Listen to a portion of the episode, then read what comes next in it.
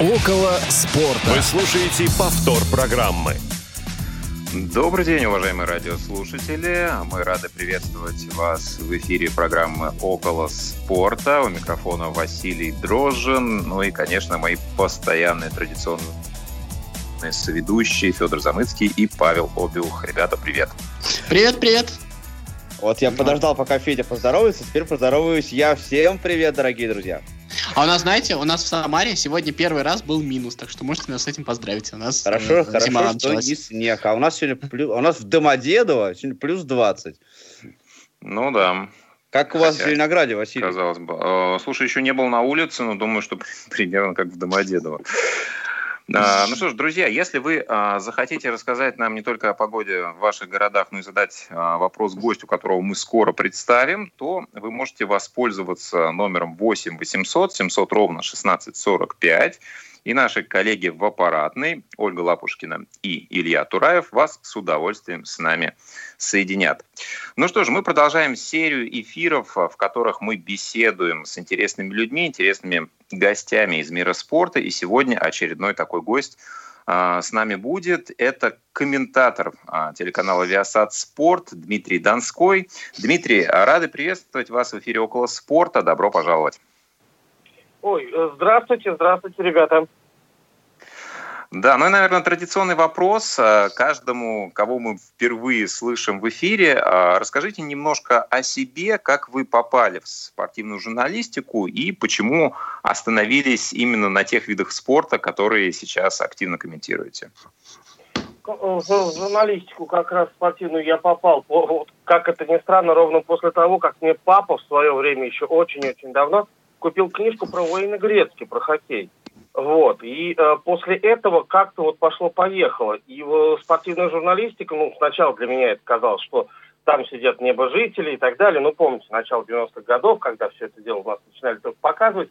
И вы знаете, на- наверное, потому что я человек из 90-х годов, а вы помните, да, что э, 90-е годы – это э, время нашей дружбы с Америкой, очень большой дружбы с Америкой. И, э, в частности, тот самый Макдональдс, очередь в которой была рекордной для книги Гиннесса и так далее. Ну вот, и как-то вот эта американская, американская э, вся вот эта повестка осталась со мной еще вот тогда с 90-х годов. Потом уже, когда я и заканчивал школу, и поступил в институт, в школе я собирал номера газеты «Спортэкспресс», которая раньше очень часто пе- печатала именно вещи про американский спорт, а не про наш, да. А, Значит, все это а, в купе, оно а, ну, сподвигло меня работать именно по направлению американского спорта. Ну и не стоит, опять же, не стоит забывать, что я все-таки еще и, помимо всего прочего, преподаватель, да. И моя кандидатская диссертация, она как раз посвящена именно американской спортивной журналистике. Вот так. Супер, просто супер.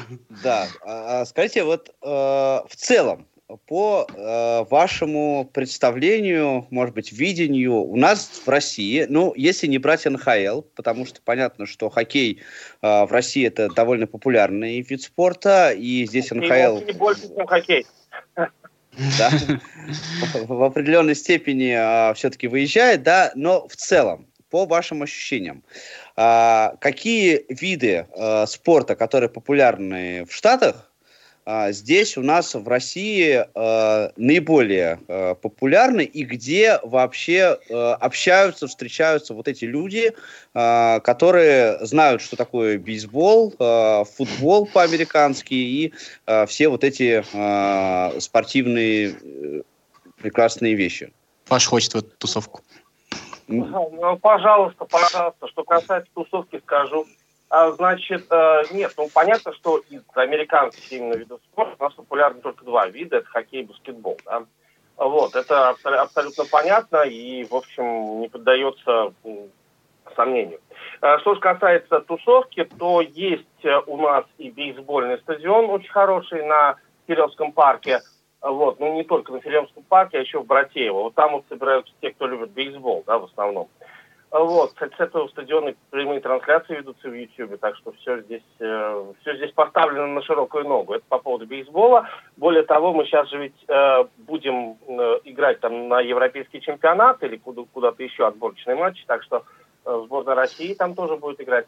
Вот, значит, а что касается американского футбола, то э, здесь понятно, что вид спорта монокультурный, но у нас есть богатыри, скажем так, которые, э, которые тоже проводят свои матчи, но здесь э, понятно, что этот спорт и бейсбол, и американский футбол, это, конечно, удел интернета скорее, да, а, вот, и э, если порыться в интернете, то там можно найти кучу э, пабликов ВКонтакте, где э, сообщается о проведении соревнований и так далее и тому подобное.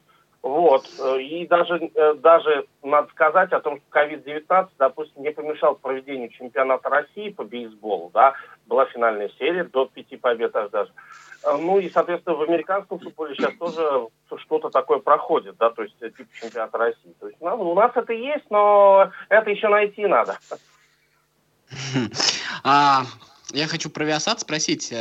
Э, на самом деле, я достаточно много в свое время смотрел Viasat, и НХЛ на Viasat Sport, и различные другие каналы вот в, этой, вот, в этом семействе Viasat. Меня всегда э, поражало независимо от того, там ты смотришь э, Viasat History или Viasat Sport, а мне всегда казалось, то, что вот э, дикторы, комментаторы на этом канале говорят все с какой-то одной интонацией. Мне вообще даже казалось, что, что у них похожие голоса, может быть, это одни и те же люди. Ну вот, во-первых, э, если можно, как вы туда попали? И вторая история, есть ли вот какая-то вот действительно особая манера на Viasat, ну то есть вот узнаваемая? Потому, потому что я вот, честно говоря, мне казалось, то, что просто по голосу, по звуку, по голосу комментатора могу узнавать, то, что это Viasat. Почему у меня сложилось такое впечатление, не знаю. Вот что по этому поводу скажете? Э, хорошо. Значит, э, что, что касается попал, я попал тоже где-то в 2007 году, в марте еще.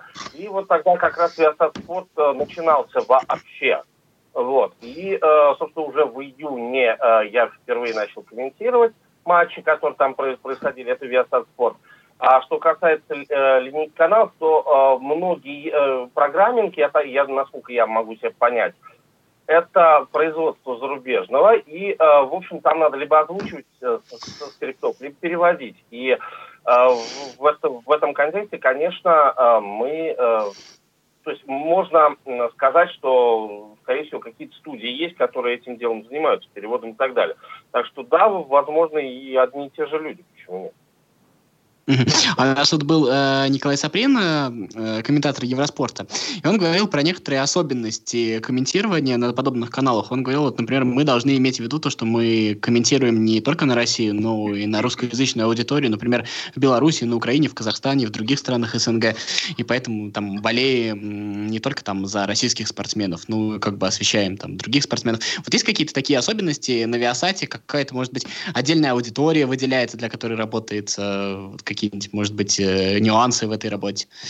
Э, я думаю, что нет. Э, здесь я думаю, что так. Любой, ну, во-первых, если мы, Коль Саприн, он же ведь работает на Евроспорте, да, а Евроспорт это такая международная штука, которая во Франции базируется и распространяет сигнал один на всех, да, то есть на все европейские страны. Вот, значит, здесь, здесь очень интересно что? Э, что, э, да, действительно, э, у них вся аудитория бывшего Советского Союза, у Виасата не вся. И более того, давайте вот еще о чем говорить, что на Виасате показываются более такие американизированные вещи, там, допустим, сейчас студентов по баскетболу или чемпионат там, студентов по футболу или э, бейсбольные серии, да, ну, согласитесь, там не, э, там нету, ну, кроме Давида Сенневераускаса, который играет за Питтсбург, питчер, да, э, в общем и целом э, наших бейсболя-то и нет. И поэтому для того, чтобы привлечь народ к э, соревнованиям, вот, тако, вот таким соревнованиям, да, нужно здесь, наверное, просто уметь рассказывать истории, я так думаю. И если э, ты хорошо умеешь рассказывать истории, да, то, наверное, и все будет, все будет очень хорошо. К тебе люди подтянутся. Вот, надо уметь рассказывать истории. А,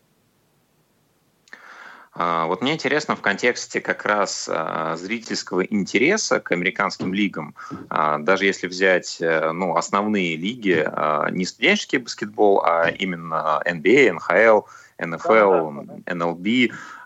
Вот э, примерно понятно, как поделен американский рынок между вот этими видами спорта.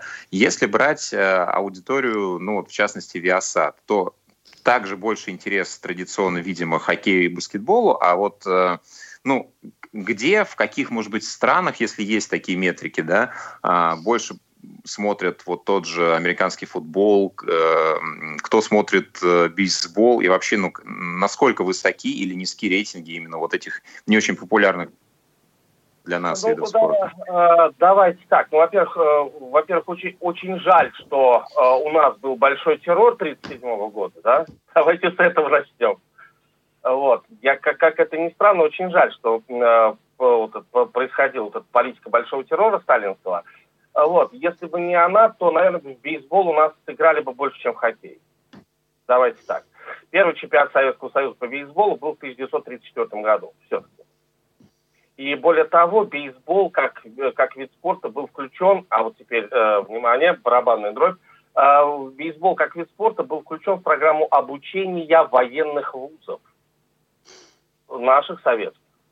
То есть э, всякие там люди, типа Туха, ну, Тухачевский ведь тоже был, преподавал где-то, да, э, всякие разные люди, типа Тухачевского и так далее, вынуждены были постраниться и отдать некоторые пары э, для красных командиров именно бейсболу уступить. Вот, так что у нас про прошло в Советском Союзе несколько чемпионатов по бейсболу, но большой террор это все дело победил. И, кстати, тогда на тот момент выбиралось, выбиралось э, что нам культивировать из э, видов спорта, а поскольку Сталин болел Америкой, Э, вот, а не э, там Канадой, допустим, да, э, то именно бейсбол. Это был, а не канадский хоккей. Если вы пойдете в Ленинку, почитаете журнал, подшивку журнала «Спортивные игры», то вы э, узнаете о том, что э, тогда, ну, в 30-х годах, на хоккей как раз собак спускали очень жестко, да, а на бейсбол, наоборот, это прям вот наш вид спорта и так далее.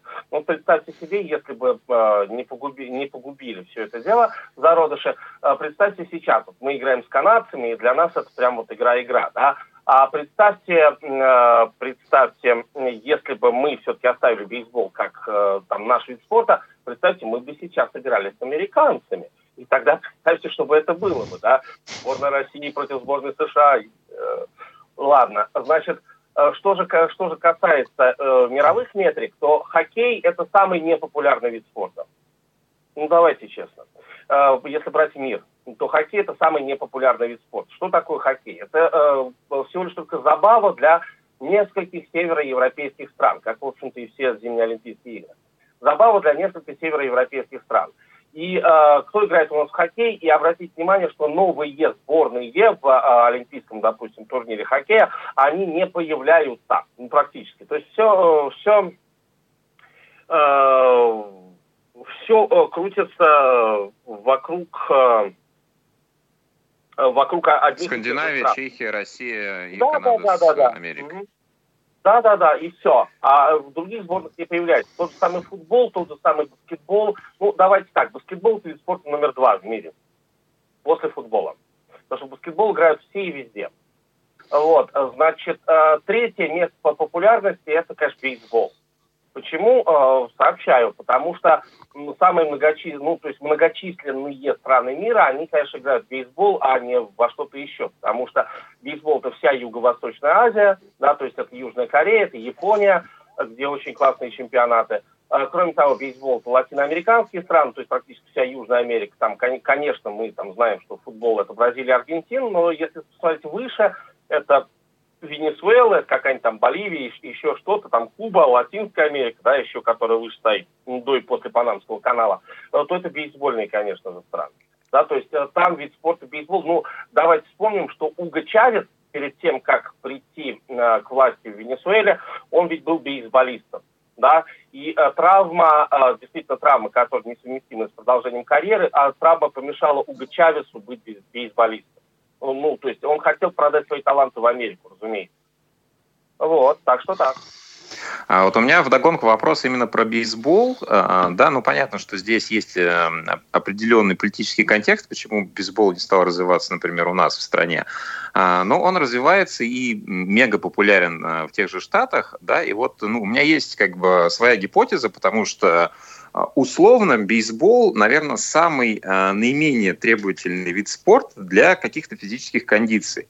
Да, то есть, если, допустим, к американскому футболисту ну, определенные требования относительно скорости или там, физической массы, да, мышечной массы предъявляются, да, в баскетболе там ростовые характеристики имеют первостепенное значение, в хоккее там, ну, та же самая условно координация и не все далеко везде катаются на коньках, да, то вот мне кажется, что бейсбол, наверное, самый универсальный в этом плане вид спорта. Так ли это на самом деле? Или, может быть, секрет в чем-то еще? Ну, э, секрет я сейчас расскажу, но это, конечно, это не так. Просто посмотрите на люб, э, любую фотографию бейсболиста, там загуглите, если хотите, прямо сейчас. Вот, и посмотрите, э, насколько у бейсболистов развиты мышцы рук вот просто мышцы рук. Там, то есть там такие банки стоят, э, где есть бицепсы и так далее. То есть там тоже, а более того, это пояс, э, то есть мышцы таза, э, это, собственно, грудная клетка тоже у тебя должна быть накачана, потому что ты совершаешь ну, когда ты выходишь отбивать мяч, ты совершаешь какие-то совершенно дикие вращательные движения своим корпусом, да, для того, чтобы отбивать мяч. Вот, так что здесь тоже физические кондиции очень, очень сильно нужны. Бедра-то твои тоже должны быть накачаны, что называется. Ну и э, Тед Уильямс в свое время, это бейсболист очень известный, да, э, значит, Тед Уильямс говорит о том, что нет ничего сложнее на свете, чем отбить бейсбольный мяч. Попробуйте отбить бейсбольный мяч, особенно когда этот мяч летит со скоростью 100, 100 э, ну, там, 120 км в час к вам. Да? Но вряд ли, э, я думаю, что вряд ли с первого раза вы сможете отбить такой мяч. Вот, так что, э, а если это еще крученый там с траекторией, то представьте себе, насколько вам будет трудно отбивать мяч. То есть это нужны разные удары э, и так далее и тому подобное. Так что, э, в принципе, бейсбол, ну, он тоже требует физической активности. Значит, что же касается секрета, обратите внимание на все четыре вида спорта. Ну, то есть четыре основных вида спорта. Есть еще лакросс, допустим, есть еще американские гонки, это типа Наскар, есть еще гольф тот же самый. Вот, а обратите внимание вот на что. А, вот эти, выделяем вот эти четыре вида спорта. Есть одна штука, которая их объединяет. Есть одна штука, которая их объединяет. Здесь позвольте мне вам задать вопрос, какая? Я все-таки преподаватель. Ком- ком- я... Командные виды спорта. Очень хорошо, нет. Ну, может быть, именно Хотя вряд ли. Но я думаю, что стадионы, возможность именно собирать э, стадионы большие, то есть, э, хотя, наверное, в гонках тоже возможно. Нет, на гонках тоже возможно. Ну, давайте. Да. Я просто, вы уж простите, я препод, это у меня привычка. Э, препод, препод, препод должен, должен каждые 20 минут 20 минут задавать вопросы студентам, да, потому что иначе они просто видишь сонные лица.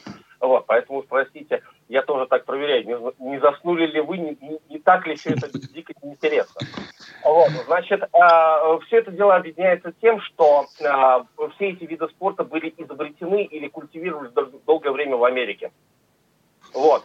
И поэтому американцам не так интересен, может быть, европейский футбол, хотя Лига МЛС прогрессирует, конечно же, может быть, американцам не так интересен и европейский футбол, а просто потому что он не был изобретен на территории США. Все остальные вот эти четыре игры, ну, хоккей, там, Канада, но все равно же американцы, американцы тоже участвовали в его изобретении.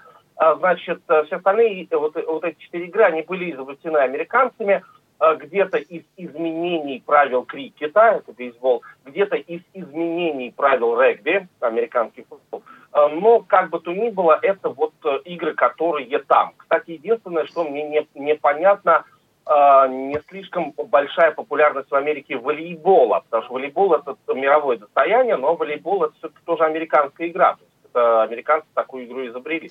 Вот так. А у меня вот вопрос про футбол, собственно. Про футбол, именно тот футбол, который, насколько мне известно, американцы э, называют вот э, футболом в оригинале, они же не называют наш футбол футболом, да, называют его сокер. Это мы называем американский футбол.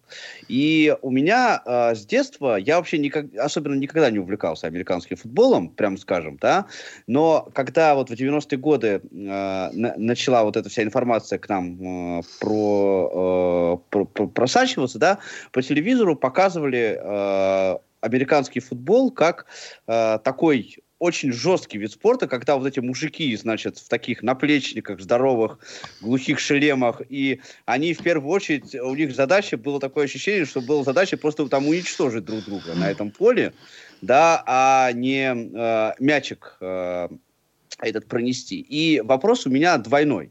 А, первый вопрос, действительно ли на самом деле э, американский футбол такой жесткий вид спорта, а, как э, его часто показывают? И если да, то а, тогда ведь он должен быть просто страшно травматичным. И э, вторая часть этого вопроса заключается в, так скажем, первоначальности да, э, ведь футбол английский, э, нога-мяч, да, появился в конце э, 19 века, и э, футбол американский с, таки, с, таким, с такой же этимологией этого названия появился, ну, насколько мне известно, тоже э, примерно, примерно же в это, в это время. Да? Э, почему тогда э, вот именно на том континенте, в Штатах, прижился именно вот, вот этот футбол, а не тот, который прижился в Европе?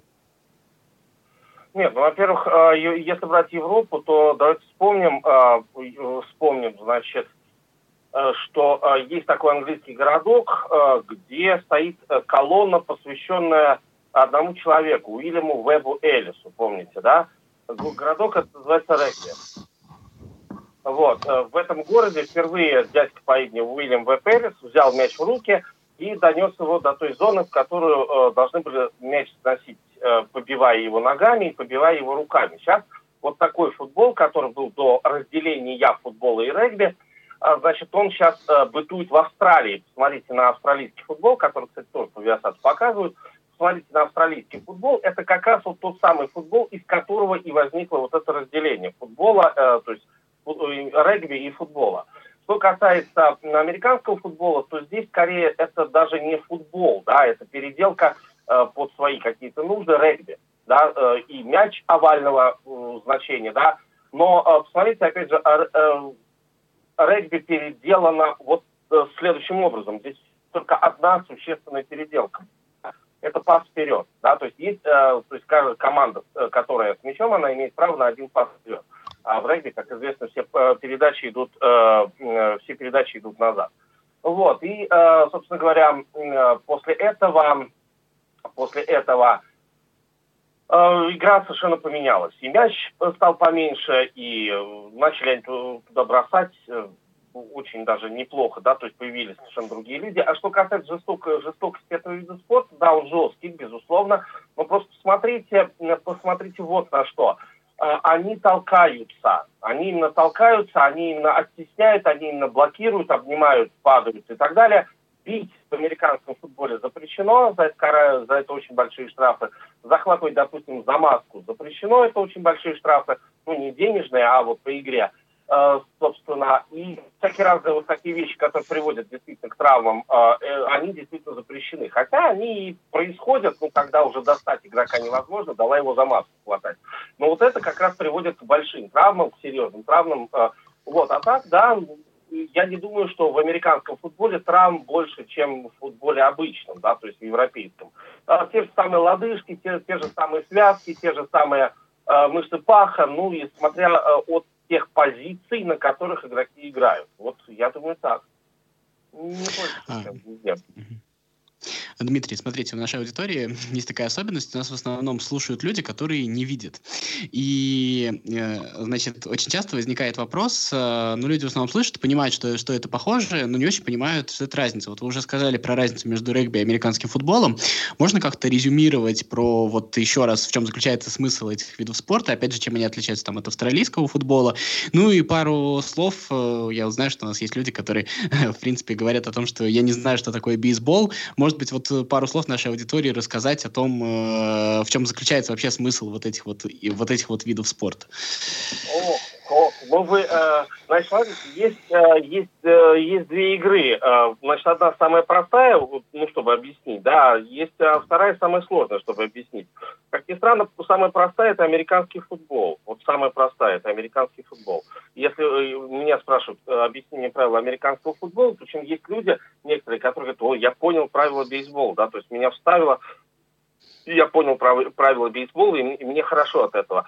А в то же время, а, в то же время получается, что э, а, правила американского, значит, э, правила американского футбола, вот они не понимают. Я вот, э, для меня это просто загадка такая, потому что американский футбол самая простая игра. Посмотрите внимательно, если вы, опять же, хотя бы один матч смотрели, поле, игровое поле, э, 100, 100 на 50, ну ладно, 120 на 50, э, вот, и главная задача двух сторон э, э, донести мяч, э, донести мяч а, э, в определенную зону, в зачетную зону. Все, за этот занос дают 6 очков, э, соответственно, за э, гол с игры, то есть если не можете занести, то можете забить мяч ногой в ворота, а за это, за это дают 3 очка. Ну, в общем, все.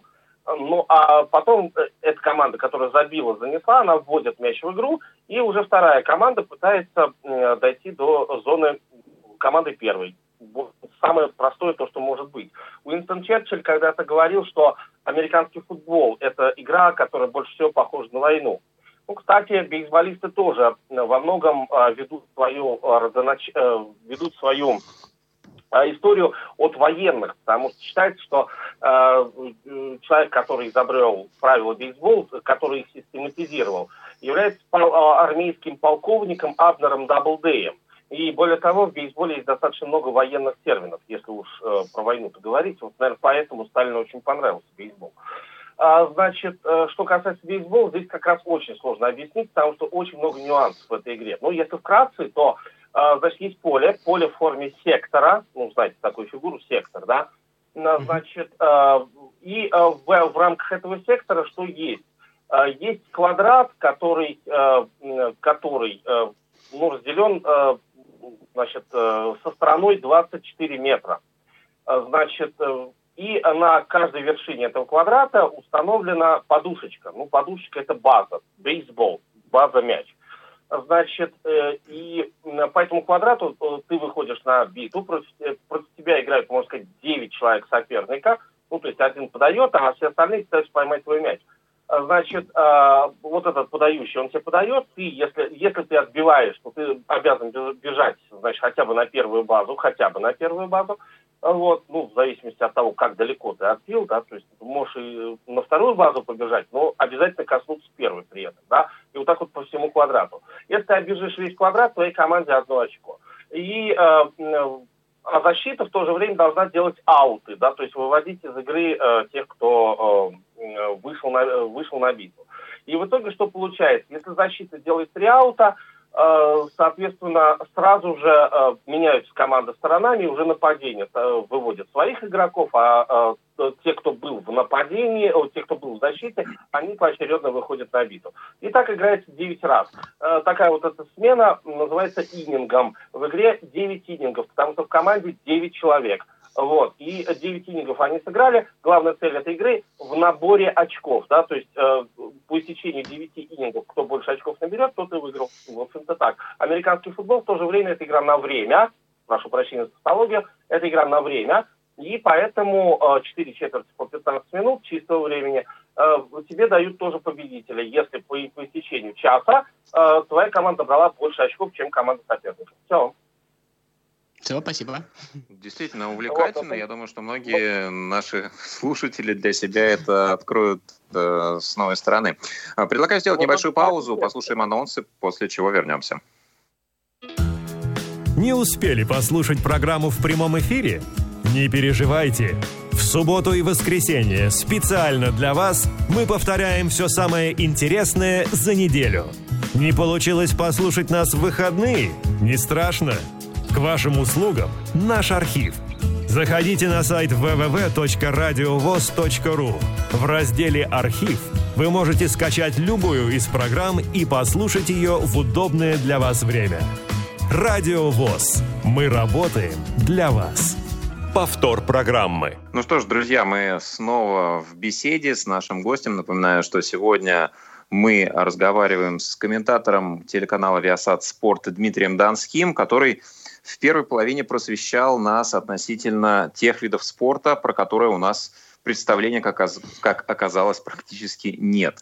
Но сегодня, как э, мы и договаривались, поговорим чуть больше про баскетбол. Прежде чем э, начать эту увлекательную беседу, хотел еще такой отвлеченный один вопрос задать. Э, вот меня все-таки терзает, почему почему у нас в Европе, в нашей стране нет ни одной такой конкурентной лиги, которая созданы в США. И есть ли возможность, есть ли предпосылки сделать что-то подобное, ну, не знаю, там на базе той же баскетбольной Евролиги. И если нет, то чего не хватает вот на данный момент э, европейцам, организаторам, э, что есть в США такого, чего нет у нас пока?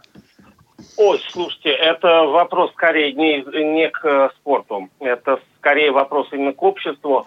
И вот э, э, я, я думаю, что здесь э, играет роль общества очень большую. Ну, смотрите сами, американское общество, что, что такое американское общество? Это прежде всего Голливуд, это прежде всего история, это прежде всего э, шоу-бизнес.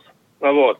И разумеется, что спорт это шоу. Недаром, что спорт занимает, занимает ведущие места в прайм-тайм федерального телевидения. В Америке есть федеральное телевидение, да, в Америке нет мультиплексов, как у нас. В Америке есть федеральное телевидение, и чтобы туда попасть, э, в общем-то, э, надо Э, проявить какой-то креатив. Спорт это, в общем-то, то, что любят, любят американцы, спорт это то, что имеет большие рейтинги, а спорт это то, во что вбухиваются огромные рекламные бюджеты телевизионных компаний.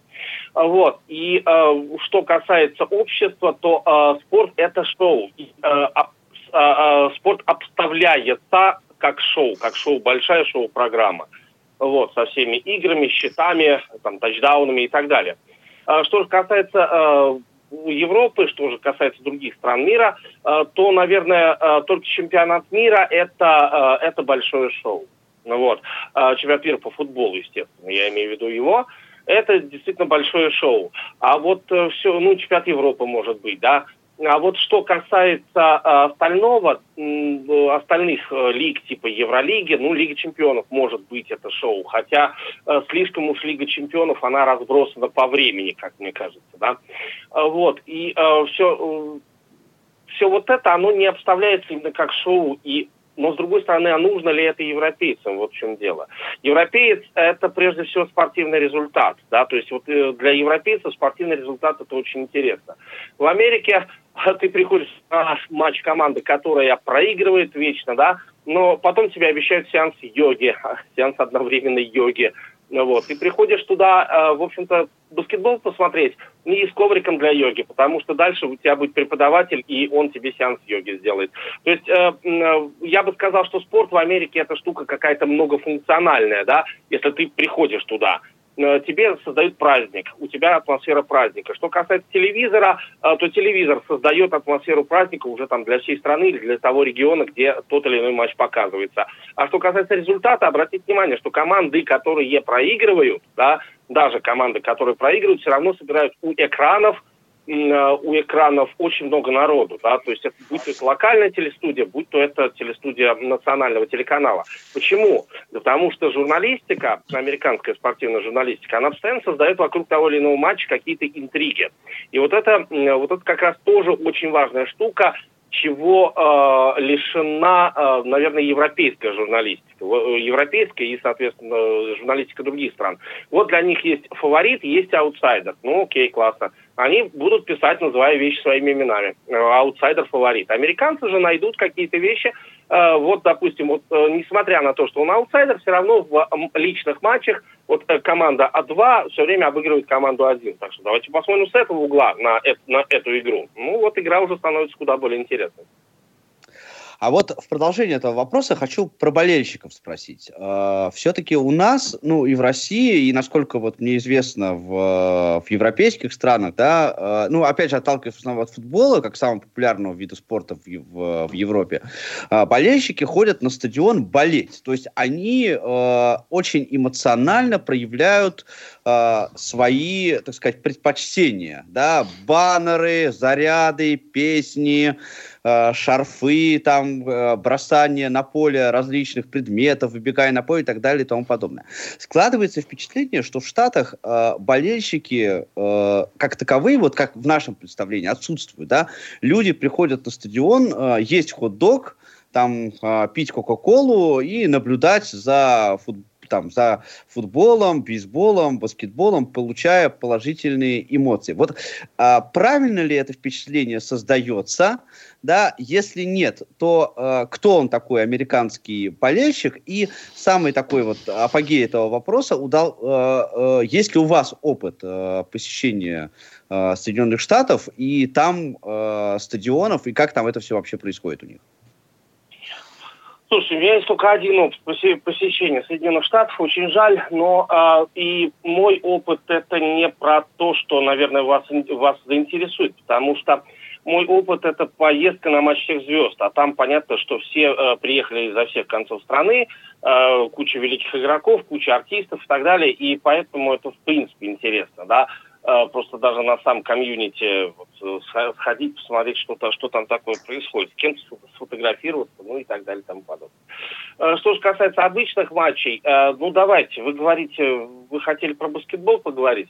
Давайте поговорим про баскетбол. Значит, если брать концепцию Дэвида Стерна, ну, вы знаете, что сейчас у нас Адам Сильвер руководит э, лигой, да, ну, есть такой дядька лысый и очень худой и высокий. А вот что касается предыдущего комиссионера, он умер как раз в начале 2020 года. А, так вот, этот Дэвид Стерн, он установил концепцию, э, концепцию для болельщиков. То есть для кого работает NBA, для кого работает NBA. Итак, значит, концепция такая.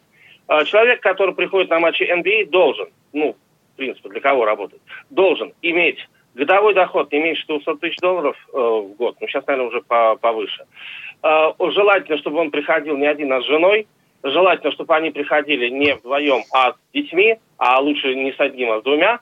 Вот. И, э, собственно, для этого мы и работаем, для этого мы и живем. Это наши основные болельщики. А те, кто кричат, те, кто э, что-то там... А эти болельщики не интересуют, они, в общем, никого не интересуют. Э, чтобы эти болельщики, которые сидят на лучших местах, естественно, что для них там лучшие места и все такое... А, и, э, да, кстати, тоже концепция высшее образование. Да, желательно, чтобы у этого болельщика было высшее образование. Вот, то есть, чтобы он был интеллигентным болельщиком. А что это означает? Это означает, что на стадионе и на бли- в близлежащих местностях он э, оставляет деньги. Он оставляет деньги для, на игрушку для ребенка, на э, хот-доги, как раз на все, что только можно.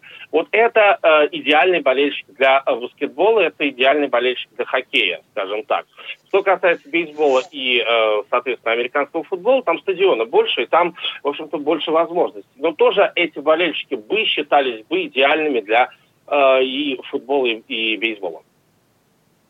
Ну, то есть я правильно могу сделать вывод, то что а, финансовое состояние населения это один из важнейших факторов. Ну, то есть, условно да, говоря, с нашего, с нашего населения на стадионах э, собирать, по сути дела, нечего. Ну, 200 рублей на хот-дог и 150 на стакан пива, и больше ты ничего не возьмешь. И, ну, тогда, честно говоря, не очень понятно, в Европе-то все-таки деньги есть, почему в Европе не получается ничего подобного сделать, э, и все равно не понимаю. Я говорю, что в Европе общество, общество заточено на совершенно другие, э, другие вещи. В Америке поражение команды не является прям э, поражением таким серьезным, да. Более того, в Америке, давайте начнем с того, что в Америке больше, больше популярны внутренние чемпионаты, а внешние чемпионаты, они как-то, ну, ну не все ли равно, ну, что-то там идет, ну, какой-то там внешний турнир. Нет, есть внешние турниры, которые, конечно, американцам э, желательно выигрывать. Причем первым из них, наверное, является Райдер Кап по гольфу. Ну, сейчас это уже называется президент Кап, но не в этом, не в этом дело. Там сборная США по гольфу играет против сборной остального мира, да. То есть вот, это, вот это да, это интересно, потому что это специфический такой американский вид спорта и вид отдыха, это гольф. Вот. Что же касается чемпионата мира, ну, наша сборная попала, о, давайте посмотрим, да, классно. Наша сборная не попала, но все равно будут смотреть чемпионат мира иммигранты, да, то есть которым это интересно, иммигранты. У нас он свой футбол, и обратите внимание, что в Америке популярны внутренние чемпионаты, а не внешние. Э, вот, э, значит, а вот в Европе, видите, как популярны именно э, международные турниры там и так далее и тому подобное. То есть общество радеет, европейское общество радеет за результат. То есть вот они пришли, и они пришли смотреть на войну в какой-то степени. Ну, просто обратите внимание, сколько конфликтов раздирает Европу сейчас, да, Представьте, что было бы на матче либо двух клубов, либо двух сборных Армении и Азербайджана, а? Каково? Ну, да.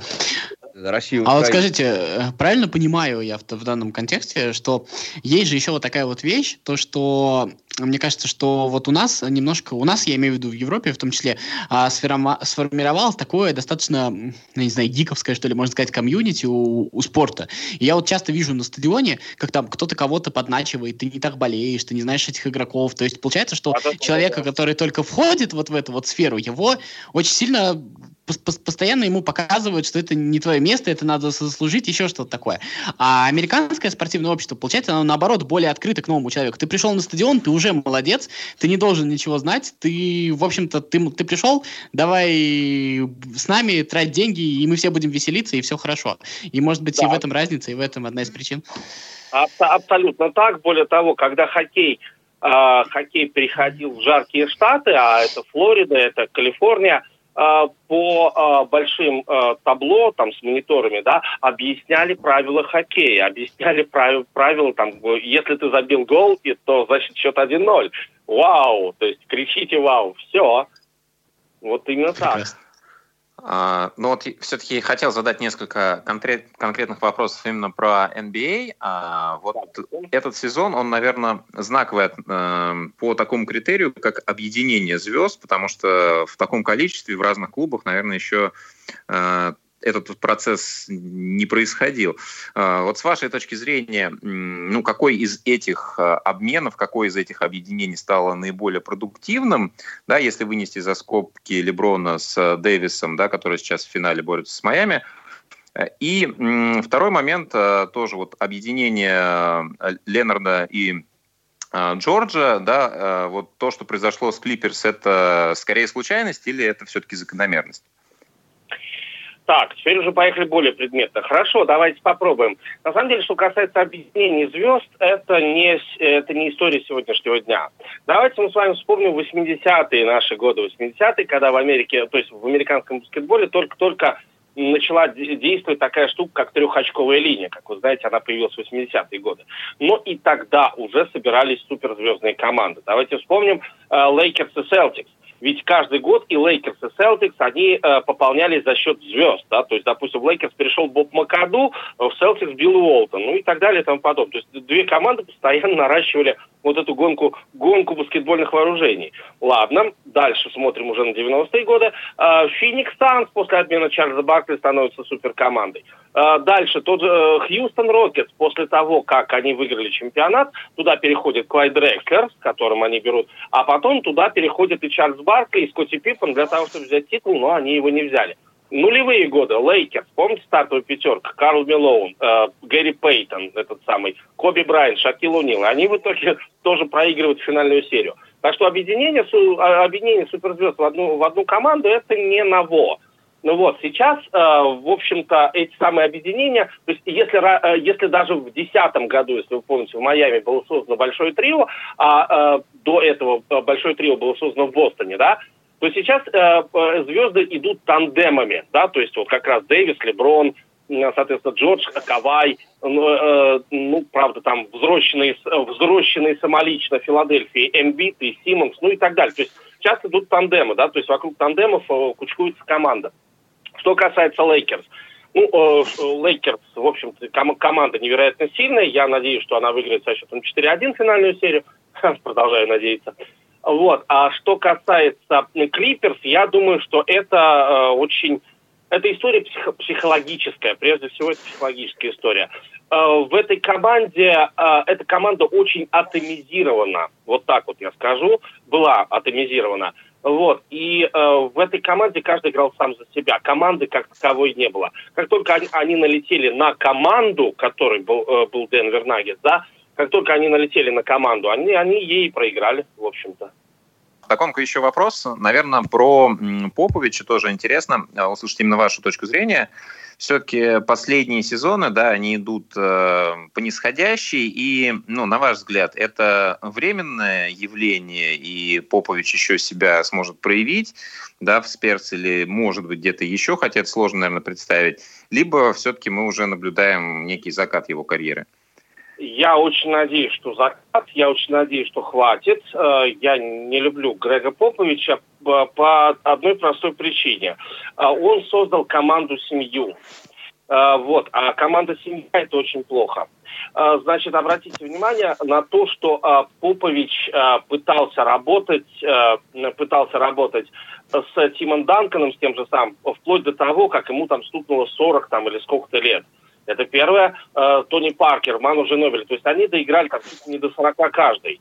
Вот. И это на самом деле очень плохо, потому что как только они ушли, Поп, Попович показал свое тренерское ну, в общем-то, э, свой тренерский провал, потому что пришли новые люди, а этих новых людей он, кстати, обратите внимание, что Сан-Антонио брал себе стариков именно, да, там, э, Олдриджу, когда он туда пришел, ему уже было тридцатка, зачем?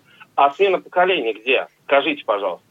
И вот у Сан-Антонио нету как раз этой самой смены поколений. То, что у Сан-Антонио происходит, это вполне себе закономерно.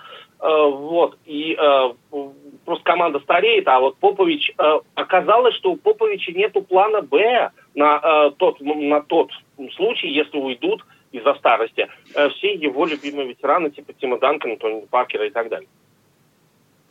Да, и, наверное, заключительный вопрос, совсем немножко времени у нас остается. А, ну вот продал э, Михаил Прохоров в Бруклин, да, и, наверное, ну, часть аудитории, может быть, российской, э, стали чуть меньше наблюдать за этой командой, хотя с ней вот сейчас происходят, может быть, самые интересные вещи, да, то есть опять объединение, такой тандем звезд э, Ирвинг и Дюрант, и э, такой, ну, интересный э, Нэш, да, в роли тренера, а Скажите, вот лично ваши ожидания от э, следующего сезона и не слишком ли рисковал менеджмент клуба, потому что ну, непонятно, какая будет форма у Дюранта, непонятно, когда же вылечится Ирвинг и что будет показывать Нэш вот на этом посту. Ну, давайте, э, давайте сразу, же, сразу же скажем, да, то есть давайте же сразу же скажем для себя, что они будут в идеальной спортивной форме, да, даже. Я думаю, что э, до плей-офф они как-то доковыляют, доковыляют, но что касается побед в плей-офф, то вряд ли это случится, каких-то больших побед в плей-офф. Э, ровно потому, что и э, Кен Дюрант, и э, Кайри Ирвинг, они зациклены на себе, прежде всего. А особенно это, э, особенно это про Кайри Ирвинга. То есть он ушел из э, Кливленда, потому что он был зациклен на себе. Я хочу быть лидером, а здесь будут обязательно возникать споры. Почему Стив Нэш? Да потому что, э, потому что Стив Нэш ничего не был ни разу главным тренером. Мне очень интересно, ведь они хотели Тайрона Лю прежде всего. Почему Тайрона Лю? Потому что э, Тайрон Лю мог под них подлечь. В том плане, что они могли им э, хороводить как хотели. Интересно, что будет Нэш делать, да, то есть э, там начнутся обязательно конфликты с тренером. То есть это, да, это интересная история, но немножечко не с той стороны, с которой, э, с которой интересуются этим спортивные фанаты, вот там сколько суперзвезд и так далее и тому подобное. Нет, нет, мне кажется как раз, что э, это будет история конфликтов, это будет одна из самых конфликтных команд. Кроме того, эта команда будет изобиловать туп тупыми абсолютно шутками в стиле Кайри, Кайри Ирвинга. Ну, вы знаете, да, что этот человек является адептом плоской земли. Да, безусловно, но в любом случае, мне кажется, интересный маркетинговый ход, потому что огромное количество атрибутики, мерчи будет прод... ну, продано уже и будет продано, когда э, эти ребята заиграют. Да, да Дмитрий, спасибо огромное, что а, нашли время, возможность принять участие в нашем сегодняшнем эфире. Было интересно, и я надеюсь, что нашим слушателям тоже. Напоминаю, что у нас в эфире был комментатор а, телеканала «Виасат Спорт» Дмитрий Донской. Спасибо. Ну, а мы переходим к нашим анонсам. Не за горами. Ну что ж, друзья, нам осталось лишь сказать. Да, Вася, Вася Мы очень много... С Пашей да, выпали я Вася, ой, очень много Вася произнес слов, которых, я которых сейчас, я не я... знаю вообще да, да, просто да. ни разу. Знаешь, а я сижу и думаю, вот сейчас вот такой серьезный разговор про серьезные вещи, про дорогих баскетболистов, про это, знаешь, это вот, и у меня, и сейчас будем говорить там про матчи сборной ближайшие, и у меня такая метафора, простите, это когда сидишь дома, смотришь мусор, а тебе, ой, смотришь хороший фильм, а тебе мама говорит, вдруг вынеси мусор, вот это примерно то же самое сейчас будет происходить? Да нет, ну на самом деле действительно я поймал наконец-то возможность поговорить про свой любимый американский баскетбол. Вот, надеюсь, это произойдет еще когда-нибудь. Три минуты счастья для Василия Дрожжина. Я хотел сказать про НХЛ, но подумал, что не надо лишать человека счастья, для меня это не настолько... Да, но мы, мы, мы обязательно найдем еще возможность поговорить про НХЛ тоже. Что же, скажем нашим радиослушателям, что много а, футбола, футбола между сборными их ожидает на этой неделе. Ближайший матч, а, который вы услышите на Радиовоз, состоится в четверг, 8 октября в 19.25. Трансляция товарищеского матча между командами России и Швеции. Прокомментирует эту игру Виталий Павлов для вас. На следующий день, 9 числа, в 17.55, трансляция молодежных сборных команд России и Эстонии. Эту игру для вас прокомментирует Роман Вагин. Ну и продолжает наша взрослая сборная борьбу в Лиге наций. И матч 11 э, числа в воскресенье вас ждет в 21 час 40 минут со сборной Турции. Пока комментатор еще не определен на эту игру, следите за анонсами. А я от тебя скажу то, что посмотрите матчи молодежной сборной, ну, ей как бы не пафосно звучало, нужна поддержка, потому что на самом деле, а по потерянным матчам ее сборная Польши опережает, но у сборной Польши гораздо труднее соперники, и там и с болгарами играть, и с кем там еще, сербами, да. Вот, а сборной России нужно выиграть два матча Латвии и Эстонии и ждать одну осечку сборной Польши, и тогда сборная России, вот эта вот достаточно интересная нынешняя сборная России со всеми нашими прекрасными игроками напрямую выйдет на чемпионат Европы, так что давайте поболеем. Да, ну, я вообще считаю, что, ну, я, я не смотрел ни одного матча молодежки, но читал разные обзоры и... Не читал, люди... но осуждают. Не, ну, это я, я же тебе не, не Вадим Евсеев, чтобы так выражаться. Вот. А, ну, что интересно играет сборная, молодежная сборная играет интересно, и, мне кажется, уникальная возможность послушать еще и с э, таким э, комментарием на радио ВОЗ. Я не могу просто назвать тифлокомментарием то, что делает э, Роман Вагин. Мне кажется, это гораздо больше. Это прекрасно, это, я это, очень люблю. Вот это, это не тифлокомментарий. Это, это, хороший тифло, это хороший комментарий, который может нравиться или не нравиться. Это просто не тифлокомментарий. Да? А, вот, поэтому а, здесь вопрос остается, так сказать, открытым. Но так или иначе, а, за матчами молодежной сборной России по футболу, я думаю, вот, если есть такая возможность понаблюдать, то этой возможностью надо обязательно прям воспользоваться, я так точно это сделаю, чего не могу сказать в таких восторгах и в таком предвкушении э, о матчах нашей, как Вася говорит, взрослой сборной. После Пашиной рецензии я обязательно посмотрю матч молодежной сборной, послушаю на радио ВОЗ, это обязательно.